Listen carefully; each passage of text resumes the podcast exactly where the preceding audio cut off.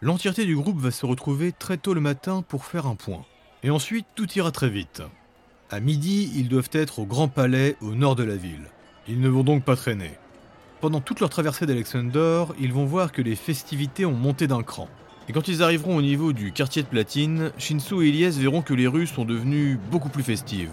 Ils retrouvent les autres personnes invitées pour l'événement et ils ont l'impression d'être dans une parade, voire un départ en croisade. Ceux qui n'ont pas accès au palais sont sur le côté et ils acclament tous les participants qui vont rentrer. Et à mesure qu'ils avancent, tout n'est que clinquance, brillance et magnificence. Quand ils arrivent dans la cour intérieure, Ular est au paradis. Pas au Valhalla, mais au paradis des créatifs. Pour lui, c'est incroyable, improbable, c'est merveilleux. Voir autant d'artistes dans un même lieu.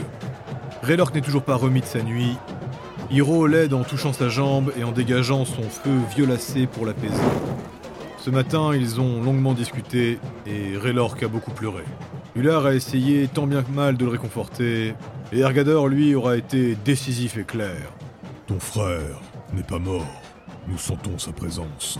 Alors ce souvenir est sans importance. Ilyes et Ross vont retrouver le stress qu'ils ont eu pour leur première représentation. Le trac est grandissant à mesure qu'ils observent les autres participants. Shinsu, lui, va être subjugué par un sculpteur qui manipule du sang. En plus, c'est un kobold, un mythe gardien, ce qui le rend d'autant plus intéressant. Et c'est sans parler de l'intérêt que porte la dévoreuse aux composants. Vous êtes chaman ou Bodgar Bodgar Oh, mais vous êtes mi-gardien Oh, et vous êtes des pierres étoilées Enchanté Et bon courage pour la représentation Et vous, vous êtes... euh, Je me nomme Istali Caronial.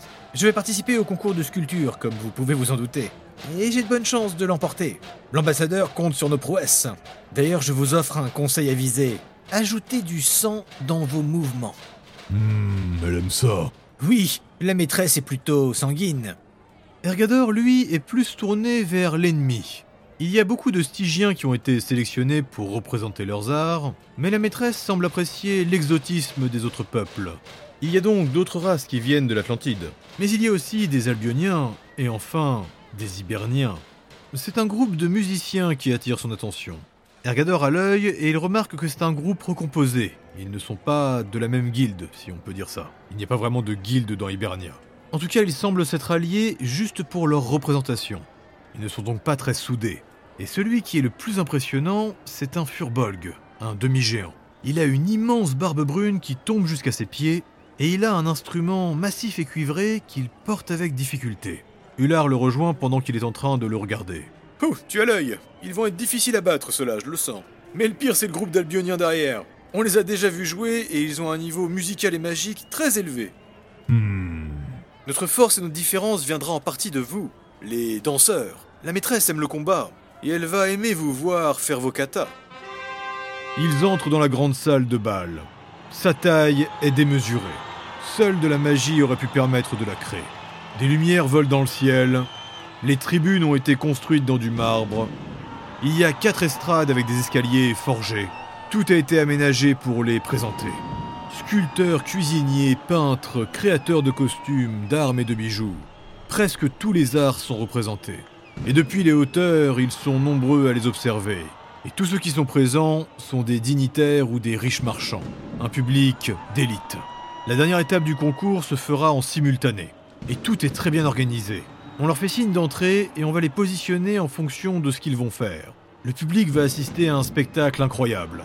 On va demander aux sculpteurs de sculpter, aux peintres de peindre, et à tous les autres artistes de composer et créer dans chacun des concours attitrés. Et au centre de tout ça, les musiciens vont faire leur représentation. Il y a donc une multitude de choses incroyables à voir en simultané. Au-dessus de toutes les autres tribunes, assise sur un siège qui surplombe la salle, la maîtresse observe. Elle se lèche les babines et regarde avec avidité. Hiro va la voir faire et sera très dérangé. Mais il remarque un personnage étrange à ses côtés. En l'observant, il ressent quelque chose de similaire au souvenir qu'il a du déflagrateur. Cette entité a un lien avec lui. Elle aussi. Il ne peut pas voir son visage. Le corps de la créature est recouvert d'une armure complète. Elle est en or et rayonne constamment. Hiro pense même qu'il est difficile pour les gens de la regarder longtemps. Et le jeune kobold finit par lui faire signe.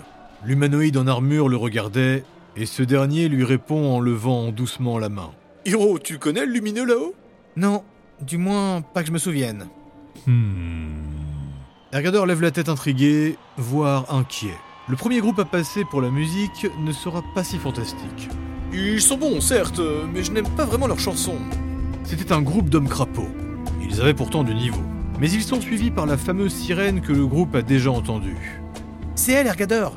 Eh, Écoute sa voix, elle est incroyable. Hmm. On les prévient qu'ils vont passer après le prochain groupe.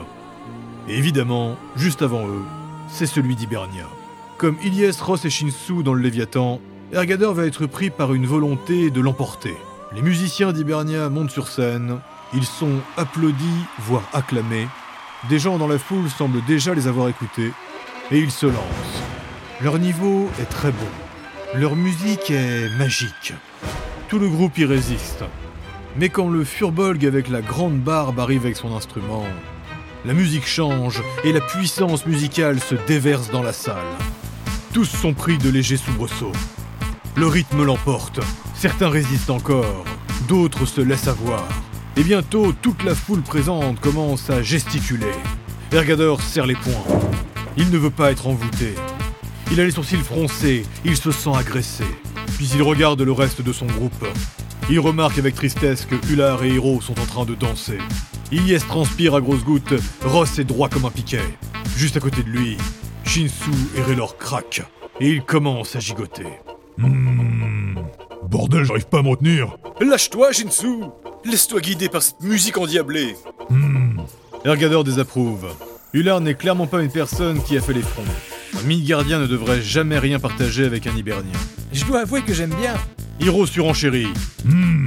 Ergador est abasourdi. La presque totalité du public et même les artistes dansent en faisant des mouvements de hanches ostentatoires. La maîtresse résiste à l'emprise du pouvoir, mais elle rit à gorge déployée. Ross, Ilyes et Ergador tiendront bon, et à la fin de la chanson, le groupe d'Hiberniens sera acclamé. Ular se tourne vers le reste du groupe. Après ça, il va falloir être chaud bouillant. On va pas les manipuler comme ils l'ont fait, mais on va leur faire écouter quelque chose d'unique, et on va leur montrer des images fantastiques. Shinsu et Relork montent sur la scène la grande plaque métallique de Yaka, la batterie que le petit kobold utilise avec ses pieds. Ralour, lui, est magnifique et tout apprêté. Pourtant habillé de noir de la tête aux pieds, il brille et sa guitare est scintillante. Jean s'est lancé une grande quantité de magie d'illusion sur elle. Ses cheveux sont colorés à l'image des yeux de la maîtresse. Et cela sera remarqué.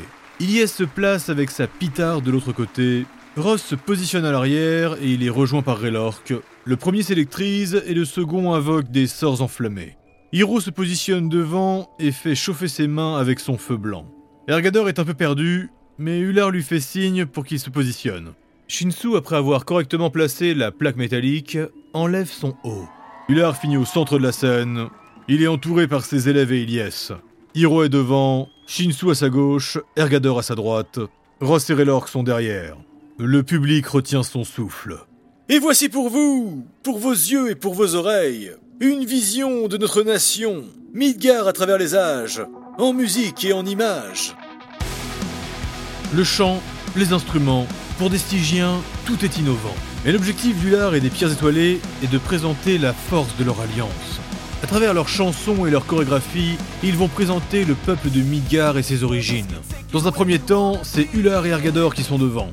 Ils représentent la première alliance des vikings et des nains. Puis Hiro déboule tout enflammé. Il éclaire la scène avec son feu blanc. Ular jouera l'étonné. Ergador lui fera un enchaînement sophistiqué. Le kobold envoie ensuite ses flammes sur Raylork. Et le troll Elaxa contre avec son feu magique. Il approche, incarnant l'arrivée des trolls grâce au kobold. Dans un éclair rougeoyant, Ross surgit. La couleur de la foudre les ébahit. Ils représentent l'approche tumultueuse des Valkynes.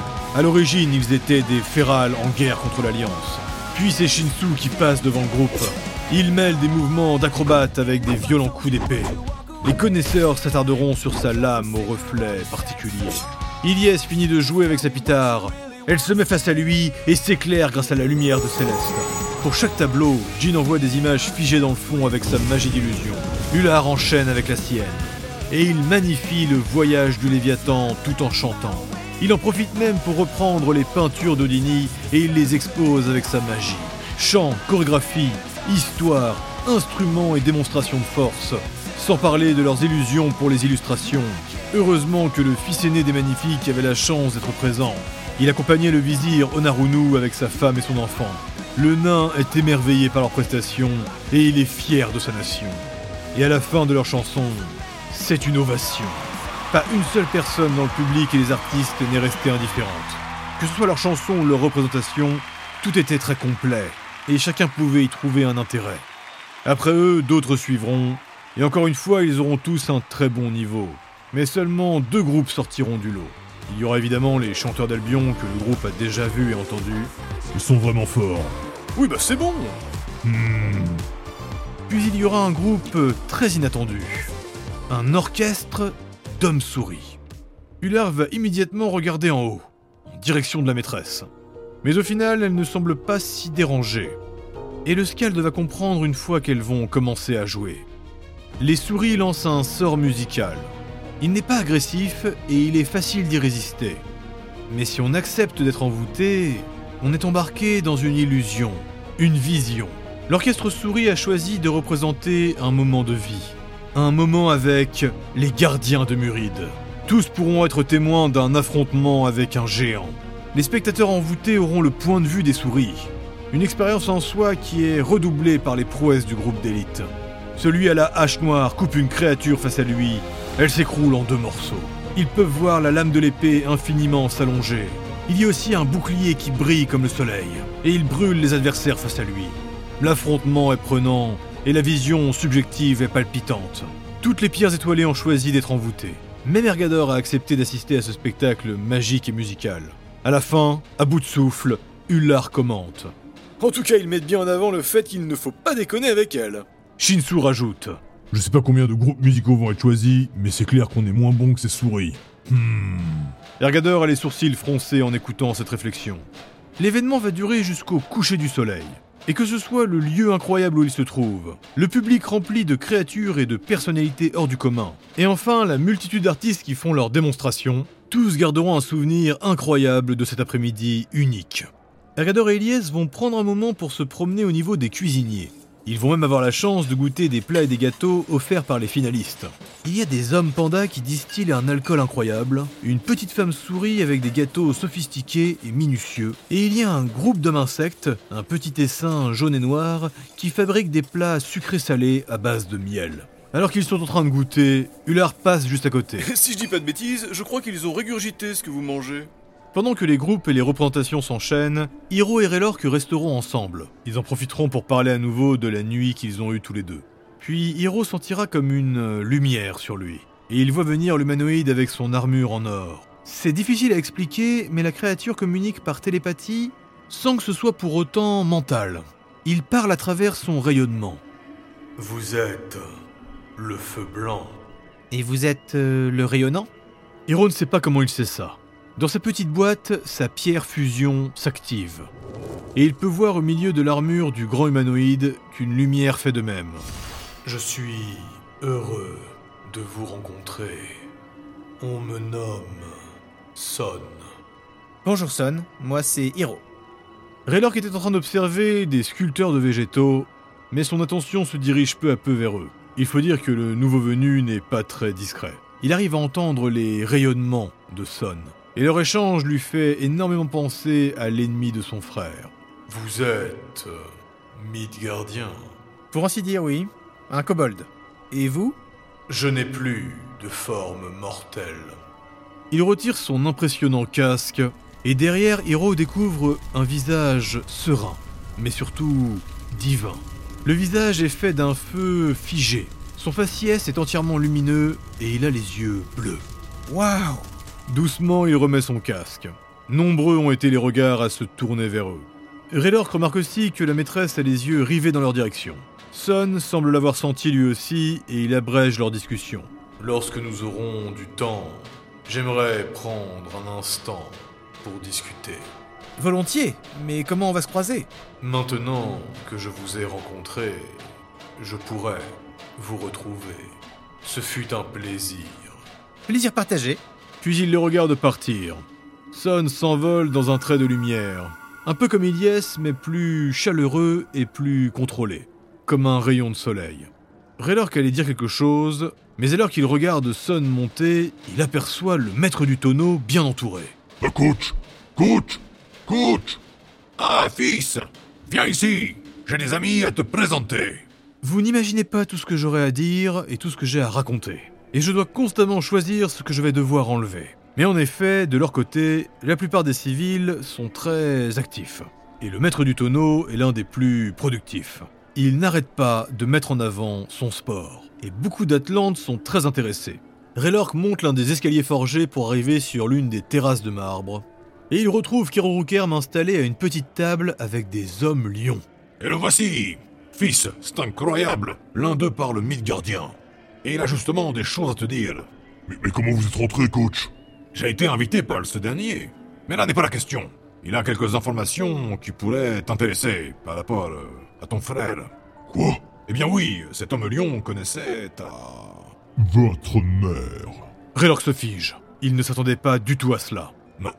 Ma mère. Je l'ai rencontré lorsque j'étais jeune. Mais nous avons vu votre frère il y a deux ans de cela. Peu de temps avant l'accident. Raylork s'assoit lourdement. Il est toujours secoué par la nuit, mais il reste concentré. Il oublie tout ce qui se passe autour de lui. Les applaudissements, les rires, les chants. Il est focalisé sur l'homme lion massif à la crinière dorée. Dites-moi tout ce que vous savez. Ross aussi est monté, mais il a rejoint Odini. En effet, les artistes ont libre accès à tous les lieux. Le nain a déjà fait plusieurs toiles. Il a évidemment peint le Sétien avec son enfant et sa femme, un très beau tableau qui représente la famille devant le spectacle singulier de ce florilège d'artistes. Mais Ross peut voir que le nain est fatigué. Ça se passe bien, Odini Je me remets doucement. Et puis, ils sont pas trop méchants. Cependant, Cependant, euh, j'ai l'impression d'être un esclave. Heureusement que j'ai pu voir votre prestation. Tu sais qu'au final, sans le vizir, t'aurais jamais eu d'accréditation. En effet, en effet. Je n'avais pas vu ça comme ça. Encore un coup du destin. Ross remarque enfin l'incroyable tableau qu'Odini finit.